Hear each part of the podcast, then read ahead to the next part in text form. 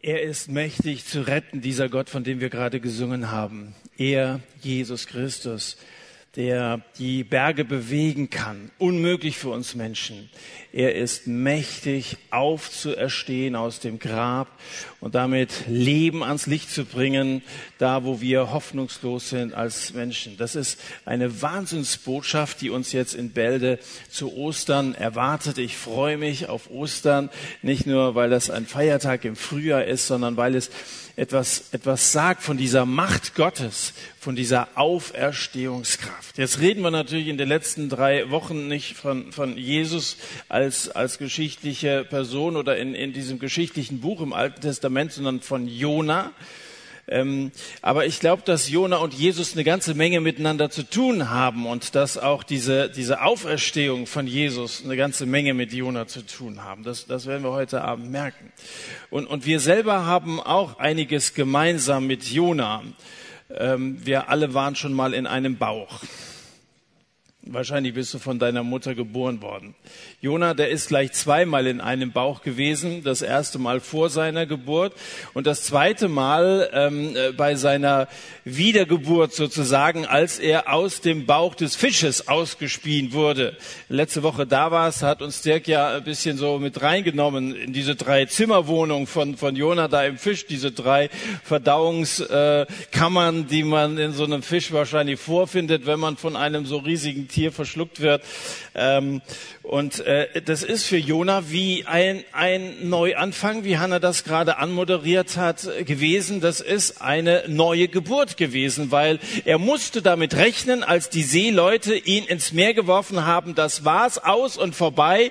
Äh, ich sehe das, das äh, Licht dieser Welt nie wieder.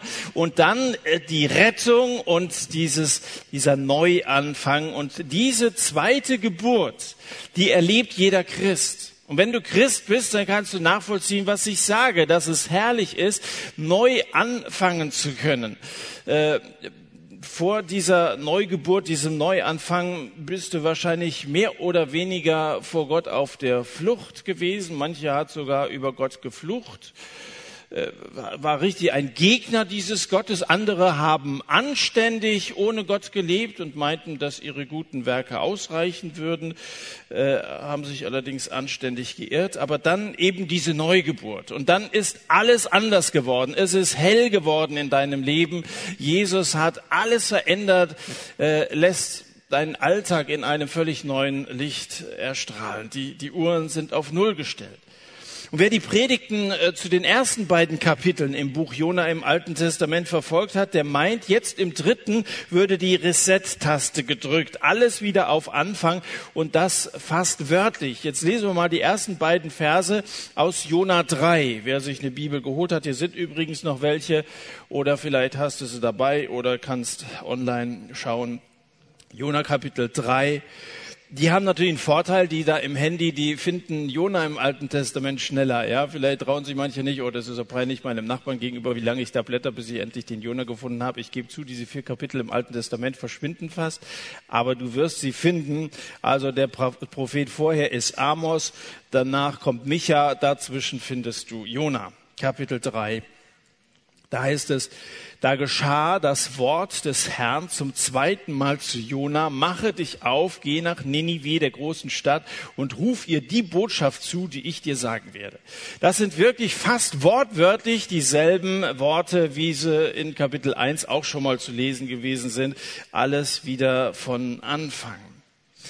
In den ersten beiden Kapiteln hatte es Gott mit seinem Propheten zu tun gehabt. Er hatte seine liebe Not, den irgendwie auf die Spur zu kriegen. Sein Glaubensbekenntnis, das kennt dieser Jonah zwar ganz gut auswendig. Ich fürchte Gott, den, den Jahwe, den Gott des Himmels, der das Meer und das Trockene gemacht hat. So hat er den Seeleuten gegenüber in Kapitel 1, Vers 9 bezeugt, diesen Gott. Das ist ein Glaubensbekenntnis gewesen. Vielleicht hat er das wirklich mal auswendig gekannt. Seine Taten allerdings, die entsprachen nicht unbedingt diesem Zeugnis. Denn mit, mit Jonas Ehrfurcht kann es nicht so weit her gewesen sein, äh, wenn er sehr weit übers Meer ans Ende der Welt fliehen wollte. Ehrfurcht bedeutet ja, Gott ernst zu nehmen. Und, und nicht nur zu sagen, ich glaube, dass es da so einen Gott gibt, sondern diesen Gott tatsächlich auch einzubeziehen, auf diesen Gott zu hören, sich senden zu lassen, ihm gehorsam zu sein. Und, und diese, dieses Ernstnehmen Gottes, das haben im Jona-Buch bisher eher die heidnischen Seeleute getan. Jona verhält sich, wie es von Israel in Hosea Kapitel, ähm, Kapitel 7 und 11 heißt, dass es umherflattert wie eine Taube. Und der Name Jona bedeutet Taube. Wahrscheinlich hat seine Frau Täubchen zu ihm gesagt. Also wir erfahren einiges aus seinem Privatleben. Ähm, aber Gott lässt die Taube nicht in Frieden, denn von der Friedenstaube kann keine Rede sein. Äh, auf dem Mittelmeer gerät er in einen Sturm. Jona wollte seine Ruhe, wollte seinen Frieden haben, aber das Gegenteil passiert, als eben dieses Unwetter aufkommt. Und das ist immer so. Ich glaube nicht, dass Jona, selbst wenn er in Tarsis angekommen wäre, was sein Ziel war, dass er in Frieden hätte weiterleben können. Das ist nämlich eine alte Erfahrung, die schon viele machen mussten. Wenn du etwas tust, das weniger ist als das, wozu Gott dich berufen hat, wozu Gott dich bestimmt hat, wird es dich entweder unglücklich machen oder ganz zerstören. Du wirst wahrscheinlich gelangweilt durchs Leben gehen. Du wirst absolut unzufrieden sein. Unzufrieden ist so ziemlich das Gegenteil von Frieden. Frieden findet man ohne Gott nicht. Wer zum Beispiel seine Familie verlässt und so meint, seinen Neuanfang selber machen zu können, der wird selten glücklich werden, weil er ja immer in dem Bewusstsein lebt, ich habe meine meine Verantwortung aufgegeben. Und da gibt es Menschen, die, die jetzt irgendwie sehen müssen, wie sie, wie sie weiterleben. Jona beweist einer, der eigenwillig davonläuft, geht baden. Und Jona erkennt, diesen Irrweg dann im Unwetter, das ist ja alles noch ein bisschen Zusammenfassung und Rückblick, was ich hier mache, nehmt mich und werft mich ins Meer, dann wird das Meer euch in Ruhe lassen, so ruft er den Seeleuten zu. Erst warten sie noch und dann warfen sie doch diesen Hebräer über Bord, das Meer verschluckt ihn und wird still. Und in Kapitel 2 erlebt Jona, wie es ist zu ersaufen. Er nimmt uns sozusagen mit unter die Wasseroberfläche. Er, er betet da in Vers 4, und du hattest mich in die Tiefe geworfen, in das Herz der Meere und Strömung umgab mich, alle deine Wogen und deine Wellen gingen über mich dahin. Es sieht aus wie das Ende. Nur noch die tosenden Elemente, der Abgrund und kein Luftholen. Und dann kommt auf einmal die Rettung. Dieser große Fisch ist ein Wunder der Gnade Gottes. Das Wunder besteht, denke ich, nicht so sehr darin, dass es ein Tier gibt, das groß genug ist, einen Menschen zu verschlucken. Solche Lebewesen gibt es tatsächlich und einige Zeitgenossen hatten so ein Jona-Erlebnis. Es gibt ein ganzes Buch darüber, wo, wo Leute im, im, Bauch eines Fisches sich wieder gefunden haben und, und wieder gerettet worden sind. Das Wunder ist vielmehr, dass dieser Fisch zur richtigen Zeit zur Stelle gewesen ist und vor allen Dingen das Wunder besteht darin, dass ein Todgeweihter leben darf. Das ist das Wunder. Wir haben von, von Auferstehung gesprochen und wenn du das nachvollziehen kannst, wenn du an Jesus glaubst und mit Christus auferstanden bist, dann, dann hat dieses Wunder bei dir stattgefunden. Das ist ein Wunder, dass ein Todgeweihter leben darf. Und das sehe ich hier bei Jona angedeutet. Nun auf einer unverdauten Krete im Fischbauch sitzend betet der Flüchtling, er dichtet und er tut Buße. Ich aber will dir Opfer bringen, Vers 10, Kapitel 2, Vers 10. Mit der Stimme meines Lobes, was ich gelobt habe, werde ich erfüllen. Bei dem Herrn ist Rettung. Dem Walfisch dreht sich bei so viel Reue der Magen um. Er wirkt und wirkt. Jona erfasst ein gewaltiger Sog. Er saust im hohen Bogen aus dem Maul des Fisches und fliegt gerade weg auf den weichen Sandstrand. Es ist ja eine beliebte Kindergeschichte so wie die Arche Noah oder, oder Jona, das, das erzählt. Da gibt es Kinderbücher. Über solche Texte findest du wen, relativ wenig Literatur. Also, dass man irgendwelche Auslegungen findet. Äh, wenn du das googelst, du findest unglaublich viele Kinderbücher, weil man sagt, das, das kannst du ja einem normalen Menschenverstand nicht zumuten, aber den Kleinen, den kann man so eine Geschichte mal reindrücken. Und auf diesen Bilderbuchcovern, da ist dann so ein Stück Strand zu sehen, ziemlich durchnässter Jona. Kein Jona, der neu anfängt, der die Kraft Gottes erfährt, erfüllt ist mit neuen Vorsätzen vom, vom Eifer äh, für das Werk des Herrn nur so strotzt, sondern vielmehr einer, der eine tiefe Demütigung erlebt hat, Jemand, der sozusagen tot war und durch Gottes Gnade im letzten Moment gerettet wurde. Das ist irgendwie das auch, was einen Christen ausmacht, dass wir demütig sind, weil wir uns das bewusst sind, dass ich leben darf, das ist nicht mein Verdienst. Ich, ich hätte wirklich das Gericht Gottes verdient gehabt, aber ich darf leben aus seiner Gnade. Und äh, wenn da einer so ein bisschen nass, dann, dann ist letztendlich sind, sind wir das. Und es steht uns als Christen gut, demütig zu sein und uns der Gnade Gottes bewusst zu sein. Gottes unendliche Geduld und Fügung hat seinen Propheten also wieder an den Start gebracht. Jona tut jetzt, was Jahwe ihm aufgetragen hat. Jetzt lesen wir nochmal von Vers 2.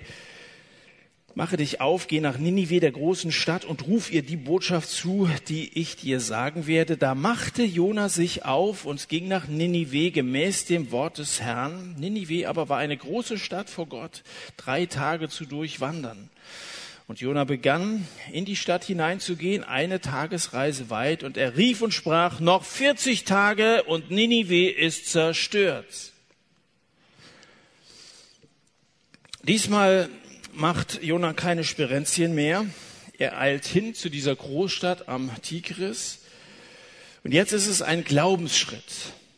Nicht, dass er maulend an dieser, sondern er geht ganz entschlossen. Es heißt hier nicht, dass er noch irgendwelche Ausreden gesucht hat. Er spürt die innere Vollmacht. Darauf kommt es nämlich an. Der Auftrag ist, predige die Predigt, die ich dir sage. Nicht irgendwelche eigenen Worte, versuch gar nicht, dich auf deine eigene Weisheit zu verlassen, sondern predige ausschließlich Gottes Botschaft. Manchmal wird man, wenn man predigt, kritisiert. Mir geht das jedenfalls so. Gerade letzte Woche, da kam hinterher einer zu mir, der hat mich regelrecht fertig gemacht. Also wir haben lange geredet und das sei ja all, wir predigen, stellen uns da vorne hin und wir bringen da so ein paar Sprüche und so und, und, und dann wie bescheuert muss dieser Gott sein, hat dann alle möglichen äh, äh, Dinge da aus dem Zusammenhang gerissen und, und mir erklärt, dass das ja alles irgendwie hinten und vorne nicht passt und so. Das, was ich hier weiter sage, ist aber auch nicht meine Idee. Das Gute ist, dass es seine Message ist, Gottes Botschaft ist. Gott sagt ihm, predige die Predigt, die ich dir sage. Ähm, nicht, dass der Prediger das nicht hinterfragt, was er da sagt ich erlebe das ja auch, was ich weiter sage, wenn ich von der Liebe und Gnade Gottes rede, wenn ich von dieser Befreiung, von diesem Neuanfang, dieser Auferstehung rede, dann erlebe ich das und ich hoffe, dass man das einem Prediger auch abspürt, dass er mit seinem Leben dahinter steckt. Letztendlich aber das, was in der Bibel steht, von einem Fisch und, und, und alles das, es ist, es ist Gottes Botschaft, predige das Wort, sagt der Apostel Paulus, das ist das, was wir Prediger tun. Und dann bete ich, Herr, die Verantwortung ist bei dir. Ich stelle mich jetzt da vorne hin, du hast gesagt, predige die Predigt, die ich dir sage, es ist deine Verantwortung. Wenn der Chef dem Angestellten sagt, mach dies oder jenes, dann liegt ja, wenn es misslingt, die Verantwortung letztendlich beim Auftraggeber und nicht bei dem Ausführenden, oder? Wenn du Azubi bist oder so, da kann man sich doch drauf verlassen, ist, ist doch super. Also er geht ja das Risiko ein, dass er dich schickt. Vielleicht ist es ein besonders großes Risiko. Äh, ähm, aber auch er muss, er muss doch die ganzen Umstände mit bedenken. Der Ausführende, du als Azubi kannst abwehren, der Boss hat so gesagt. Wenn, wenn es gelingt, dann gelingt es ihm und mir. Und wenn es misslingt, dann missrät es ihm. So, was geht's mich an? Ich bin der Diener meines Herrn. Und, und so ist es letztendlich auch, wenn du dich Gott zur Verfügung stellst. Nun, der ehemalige Wassertierpassagier ist also jetzt gehorsam. Er nimmt den erneuten Auftrag an und predigt. Jona, der sicherlich den passenden Geruch verbreitet, soll jetzt Menschenfischer werden. Das passt ganz gut zu seinem Auftrag. Also ich kann mir schon vorstellen, dass er es mir so ganz frisch gerochen hat. Äh, er soll Menschenfischer werden. Es ist nämlich so, Jesus, der allein die Welt rettet, rettet die Welt nicht allein. Er will dich gebrauchen. Du sollst dich für seine Sache einsetzen. Jesus, der alleine die Welt rettet, rettet die Welt nicht allein. Deswegen höre auf Gottes Ruf. Nimm seine Berufung ernst. Wenn du das hier hörst, in anderen Predigten hörst, wenn du in der Bibel liest und, und du merkst, hier bin ich gemeint und ich soll das umsetzen, ich soll das machen, ich soll meinen Freunden von Jesus erzählen, dann tu es auch.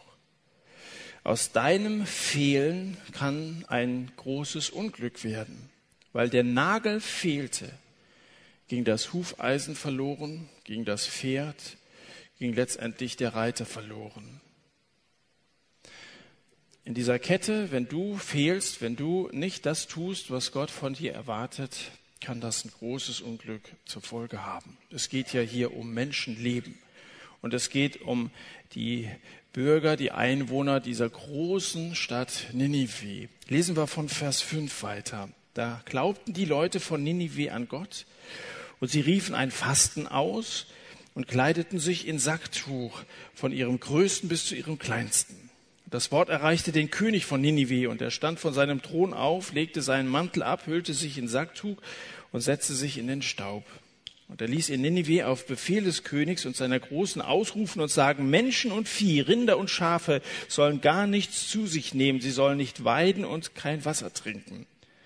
Und Menschen und Vieh sollen mit Sacktuch bedeckt werden und sollen mit aller Kraft zu Gott rufen und sie sollen umkehren, jeder von seinem bösen Weg und von der Gewalttat, die an seinen Händen ist.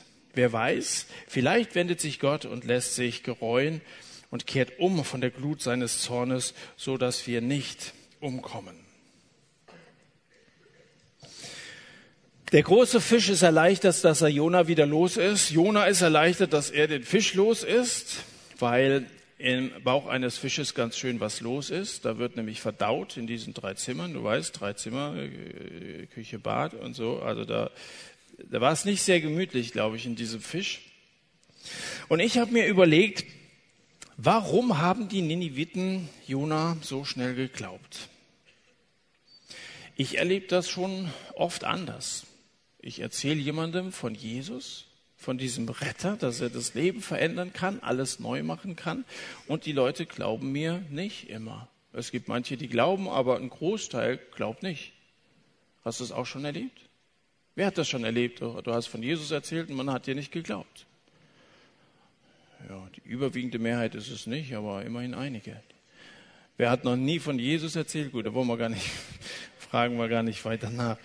Aber ist so, wir erzählen und, und viele glauben. Und hier ist nicht so, dass Jona da in die Stadt kommt und Einzelne sagen, oh, das interessiert mich, können wir da nochmal drüber reden oder so, sondern eine kollektive Umkehr findet statt.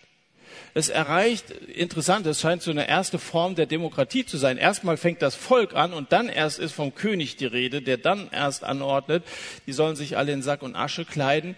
Also selbst die, die, die Großen und die Kleinen heißt es hier, also der, der an der Regierung sitzt bis zum sogenannten kleinen Mann, alle kehren so um. Wie kommt es, dass die so schnell geglaubt haben?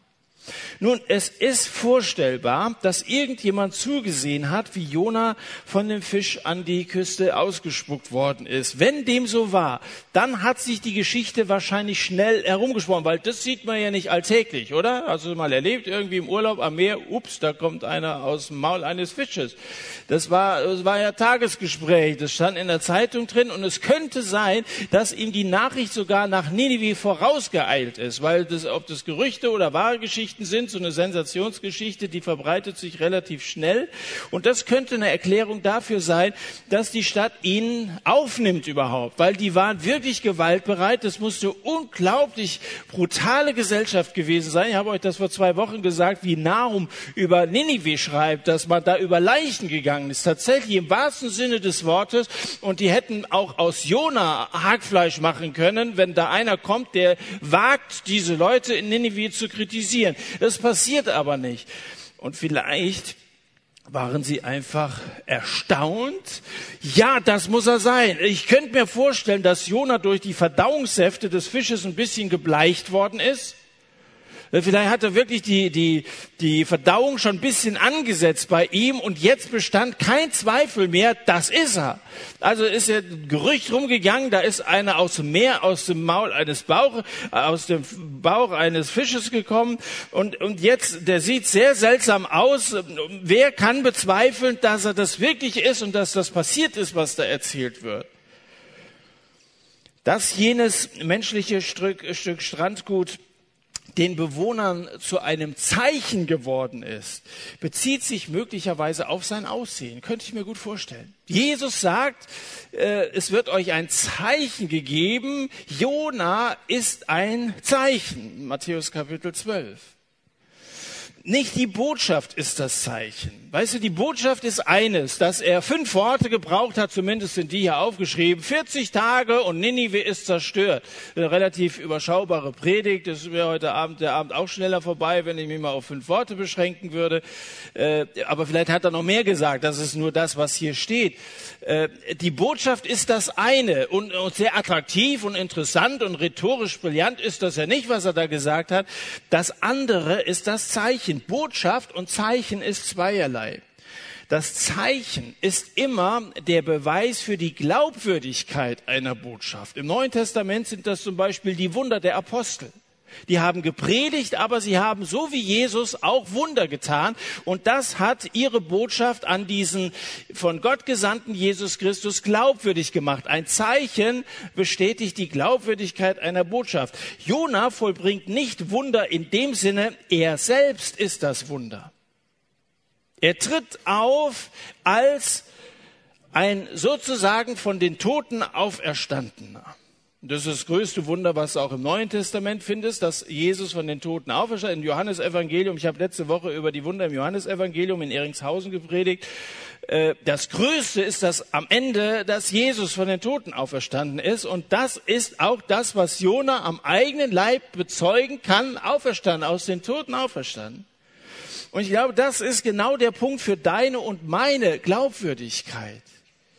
Wenn sie dir nicht glauben und wenn sie auch mir nicht glauben, häufig nicht glauben, wenn sie nicht umkehren und nicht Gott ehren, dann liegt es womöglich gar nicht an den ach so verschlossenen Leuten, mit denen wir es zu tun haben, sondern da liegt es vielleicht daran, dass man uns dieses Wunder des neuen Lebens, dass wir neue Menschen geworden sind, mit Christus auferstanden, dass man uns das nicht abspürt und deswegen auch nicht abnimmt. Denn äh, der Botschafter spielt ja bei der ganzen äh, Sache eine wesentliche Rolle. Die Botschaft ist natürlich wichtig, aber der Botschafter auch. Dessen sind wir uns häufig gar nicht bewusst. Wie glaubwürdig treten wir eigentlich auf? Können wir wirklich selber sagen, wir sind befreit, wir haben neues Leben, Christus hat mich verändert, früher habe ich so und so gelebt, aber heute lebe ich so. Und gewisse Dinge, wo ich früher dran hing, die spielen heute keine Rolle mehr in meinem Leben. Heute lebe ich wirklich für Christus. Ist das überzeugend? Wie wir auftreten, dieses Auferstehungsleben. Vielleicht liegt es daran, dass manche uns nicht glauben. Für die hier in Ninive ist das Zeichen, der Beweis, die Auferstehung des Propheten aus dem nassen Grab. Die Leute von Ninive sehen das Zeichen Jonas und nehmen das ernst, was er sagt.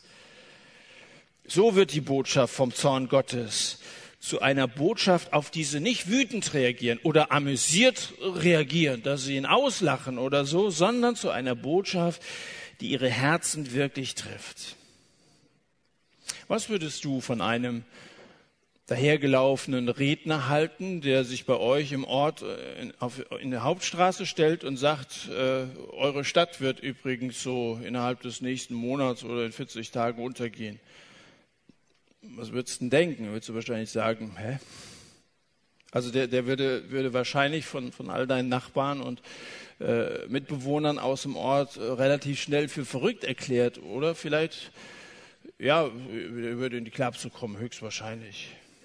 Aber wenn dieser Straßenprediger selbst mit großer Souveränität dieses neue Leben, von dem ihr redet, zutage trägt, das überzeugt. Das macht zumindest mal nachdenklich.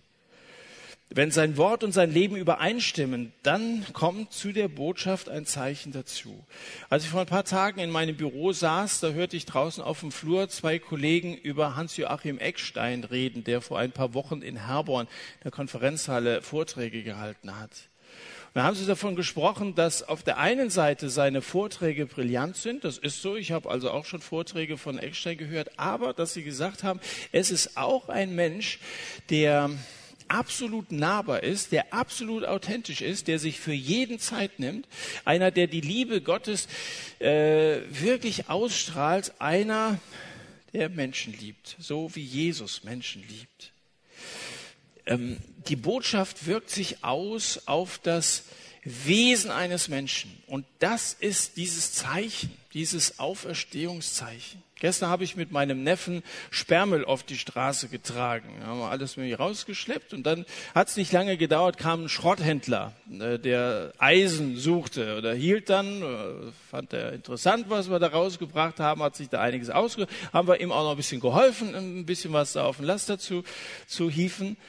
Und dann fragte er, als wir fertig waren mit der Arbeit und er dann seine Fahrt fortsetzen wollte, fragte er, seid ihr gläubig? Ich sage, ja, wir sind gläubig. Und er, da sagte das, das habe ich gleich gemerkt. Ich sage, woran hast du es gemerkt? Ja, irgendwie, ihr seid so, so lieb. Und da habe ich ihm erzählt, an wen wir glauben, dass wir an Jesus glauben. Stellt sich heraus, dass er auch an Jesus glaubt. Also wahrscheinlich hat er mehr meinen Neffen als mich gemeint, weiß ich nicht. Aber äh, ich hoffe, dass man das merkt, dass wir, dass wir anders sind. Ich habe mich darüber gewundert, aber auch gefreut, dass er diese äh, sehr zielgerichtete Frage gestellt hat. Wer mit Jesus gestorben ist, mit ihm auferweckt worden ist, wird übrigens beides in der Taufe ausgedrückt. Musste mal Römer Kapitel 6 lesen. Wir sind mit Christus gestorben und mit Christus auferweckt, so unter das Wasser getaucht und wieder aufgetaucht. Und dieser neugeborene Mensch ist ein Mensch, der andere Menschen lieben kann, so in der Art von Christus selbst. Wir sind nämlich mit Christus gestorben und mit Christus auferweckt. Und wir identifizieren uns mit ihm, mit Christus. Und dieses neue Auferstehungsleben ist ein Leben like Jesus. Ein Zeichen weist ja auf etwas hin. Die Zeichen der Bibel weisen immer auf ihn, auf Jesus, auf den Herrn, auf den Heiland hin. Denn wie, Mo, äh, wie Jona drei Tage und drei Nächte im Bauch des großen Fisches war, so wird der Sohn des Menschen drei Tage und drei Nächte im Herzen der Erde sein. Matthäus 12, 40. So wie Jona drei Tage weg vom Fenster war, wird auch Jesus drei Tage weg sein. Jonas Erlebnis ist über sein persönliches Zeugnis hinaus eine gelebte Prophezeiung für das, was mit dem Sohn Gottes geschehen würde. Ein Hinweis erstens auf das Auferstehungsleben, zweitens aber auch auf Jesus. Jesus sank in den Tod, so wie Jona sozusagen ins, ins Meer absank und für die Seeleute war der Tod ersoffen. Jona blieb drei Tage in der Gewalt des Todes, genauso wie Jesus. Jona kehrt nach drei Tagen zurück zu den Lebenden, genauso wie Jesus. Jona ist ein Zeichen für die Bewohner Ninives. Genauso ist es bei Jesus. Er ist ein Zeichen für sein Volk und für alle nachfolgenden Generationen, dass er der eine ist, der von den Toten auferstanden ist, um alle zu erretten, die ihm gehorchen. Und wie reagieren die Bürger von Ninive darauf? In Vers 5 heißt es, sie glauben an Gott. Das heißt ganz einfach, dass sie das ernst genommen haben, was Jona sagt. Sie nehmen Gott beim Wort, diese Botschaft von Gott kommen. Sie akzeptieren, dass Gott berechtigterweise über sie zornig ist, dass er nicht blöfft, wenn er mitteilt, er würde in 40 Tagen die Stadt zerstören. Sie glauben. Erstens. Zweitens, sie fasten und ziehen Säcke an also sehr schick war das nicht, aber das, das sollte einfach ausdrücken, dass wir, dass wir demütig vor Gott nicht selber irgendwie herrlich toll dastehen, sondern wir sind wirklich Sünder und haben nicht mehr verdient, als so einen Sack anzuziehen. Menschen und Vieh ruft der König zum Bußritual auf. Sie sollen zu Gott schreien, heißt es hier. Was für ein Krach in der großen Stadt, dem einst größten wahnsinnigen Ninive. Wie gut täte dieser Urschrei der Buße auch in unserer Zeit, dass mal so, ein Ruck durch die Bevölkerung ginge und Menschen zu Gott um Vergebung bitten für alle Unmoral, für die Kriege und Rechthaberei, Sie fasten und tun Buße. Letzte Woche haben meine Frau und ich Besuch gehabt von Ella. Die hatte mir vor ein paar Wochen eine Mail geschrieben, Betreffzeile, Gott hasst mich. Und dann hat sie, hat sie mir einiges aus ihrem Leben erzählt, das haaresträubend ist. Ich nehme an, dass die wenigsten von euch so eine Geschichte erlebt haben wie Ella. Wenn du sowas erlebst dann, und, und du jetzt auch Gott nicht als einen liebenden Gott kennengelernt hast, dann musst du zu dieser äh, Folgerung kommen, Gott hasst mich. Hat mir das ganz ehrlich und dann, sie hatte ein Buch von mir gelesen. Ein Schulkamerad hatte ein Buch ihr gegeben und dann hat sie gesagt, muss man rausfinden, wer der Autor ist. Und dann hat sie es rausgefunden, hat dann mir geschrieben. Dann haben Mirjam und ich uns mit ihr getroffen, haben uns ausgiebig mit ihr unterhalten in NRW irgendwo. Und letzte Woche kam sie uns dann besuchen. Mittlerweile hat sie das gesamte Johannesevangelium gelesen gehabt und noch mehr in der Bibel und hat interessante Fragen gestellt, hat gesagt, also wenn ich das richtig verstehe, was hier steht in diesem Johannesevangelium, dann erwartet Jesus, dass wir uns ihm ganz hingeben. Habe ich gesagt, hast du richtig verstanden? Und dann fragt sie zurück, hat sich das für dich rentiert? Ja, sage ich, das hat sich für mich rentiert. Und sie war vorbereitet durch das Reden Gottes in, in seinem Wort. Und letzten Samstag kam sie uns besuchen, blieb auch über Nacht und wir haben uns an dem Abend noch lange unterhalten.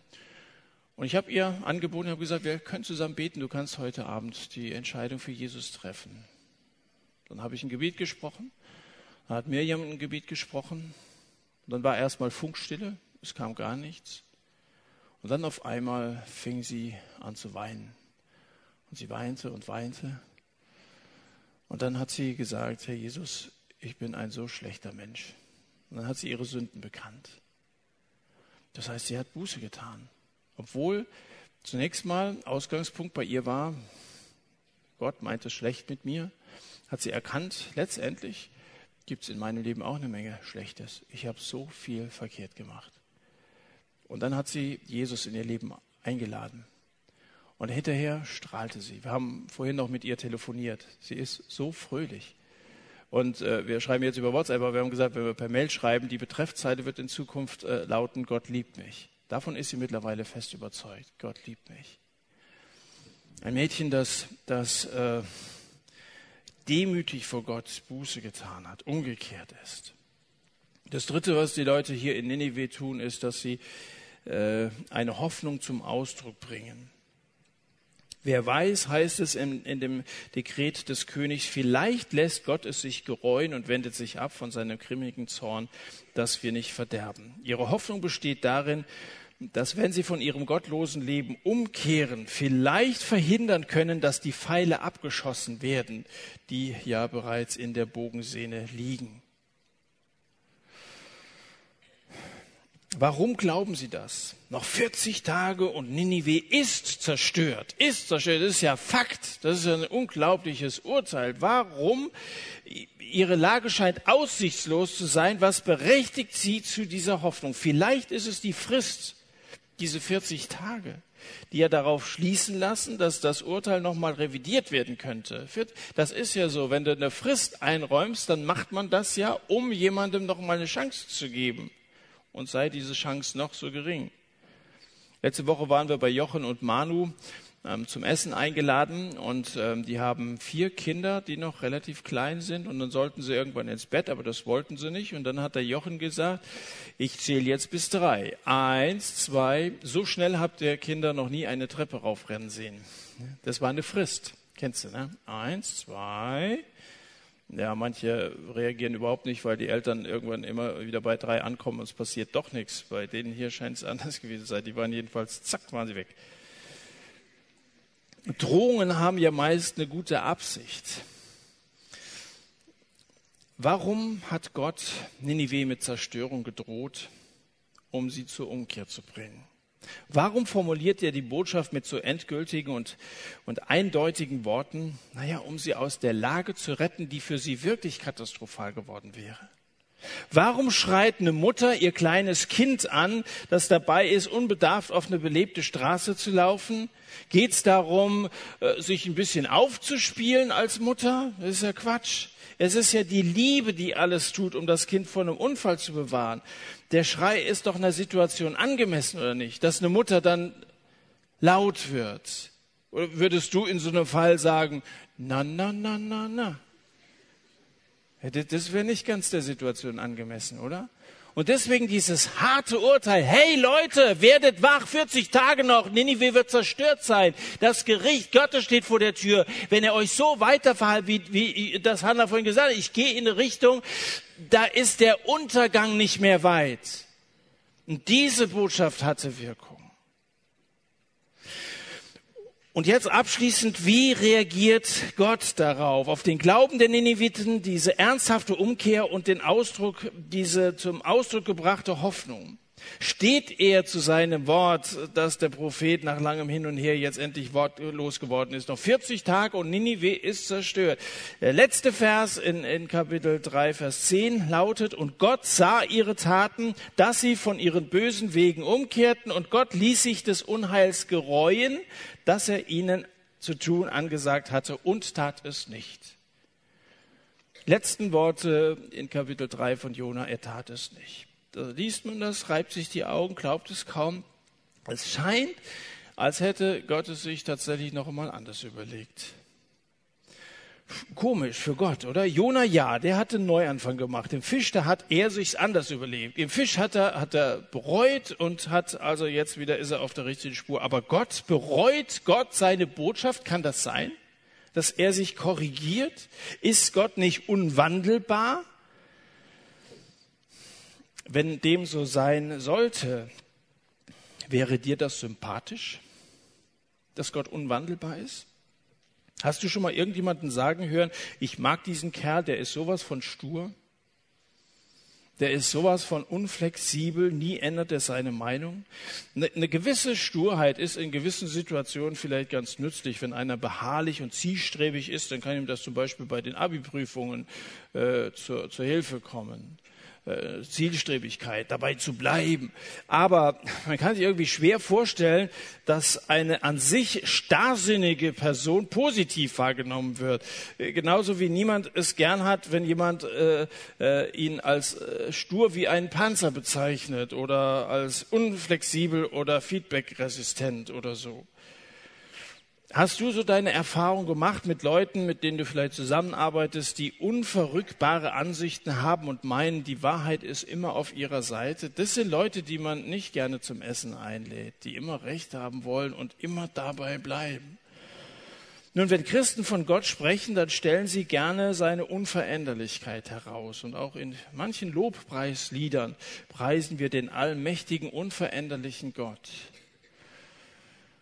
Die aber von uns, die schon mal mit unflexiblen Leuten in Berührung gekommen sind, die schikaniert worden sind, gedemütigt worden sind, die könnten solche Predigten und könnten solche Lieder schon als einen Widerspruch wahrnehmen. Ist Unflexibilität etwas Gutes? Nun, das Wort, das hier für gereuen steht, heißt im Hebräischen Nacham. Die Wurzel Nacham hat drei Bedeutungen. Erstens seine Meinung ändern, zweitens bereuen, drittens sich erbarmen.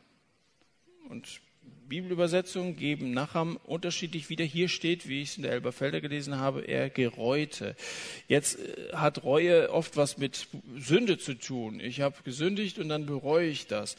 Äh, Gott sündigt nicht und deswegen kann man über so eine Aussage streiten, über diese äh, Übersetzungsmöglichkeit.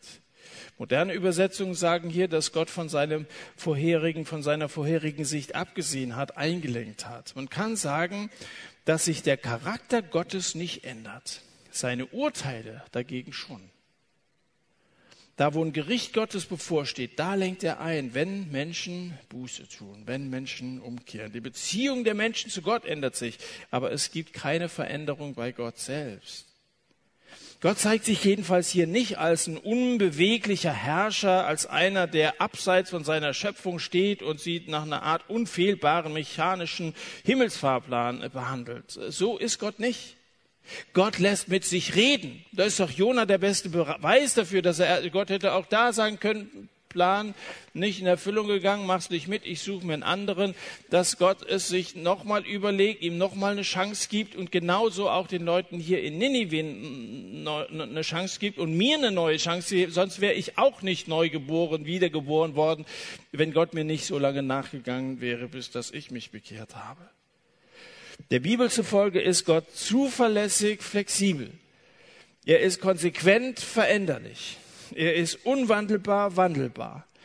Zumindest wenn es darum geht, bußfertigen Sündern Gnade zu erweisen. Nun, ich komme zum Schluss.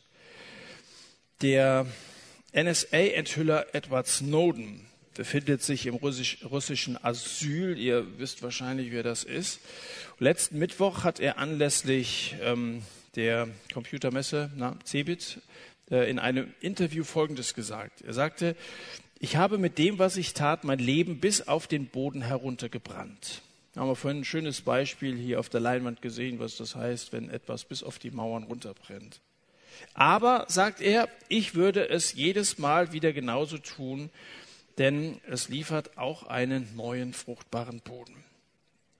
Jona ist sozusagen tot gewesen. Er war ruiniert, sozusagen dem Ertrinken nah. Wer an Jesus glaubt, ist mit ihm gestorben. Das alte Leben ist vorbei und ein neues Leben entsteht. Mit dem, was Jesus getan hat für uns, ist ein neuer, fruchtbarer Boden bereitet. Und ich möchte dich einladen, dass du dich in dieses ganze Unternehmen mit ähm, hineinnehmen lässt. Der Boden ist bereitet dadurch, dass Jesus für uns gestorben ist dass er alles neu gemacht hat, dass du mit ihm auferstehen kannst, neu werden kannst und als ein solcher Bote unterwegs sein kannst, auch in der sattfreien Zeit hoffentlich von dem redest, was Jesus in dir verändert hat, Leute einlädst, dich mit Leuten triffst, mit ihnen in der Bibel liest, ihnen sagst, hey, es dauert nicht mehr lange und diese Welt ist zerstört. Es gibt das Gericht Gottes und es ist auch richtig, dass Gott Sünde nicht einfach so laufen lässt. Aber es gibt eine Möglichkeit, errettet zu werden. Ich habe diese Errettung erfahren und ich wünsche es auch dir. Die Leute draußen in Ninive warten auf dich.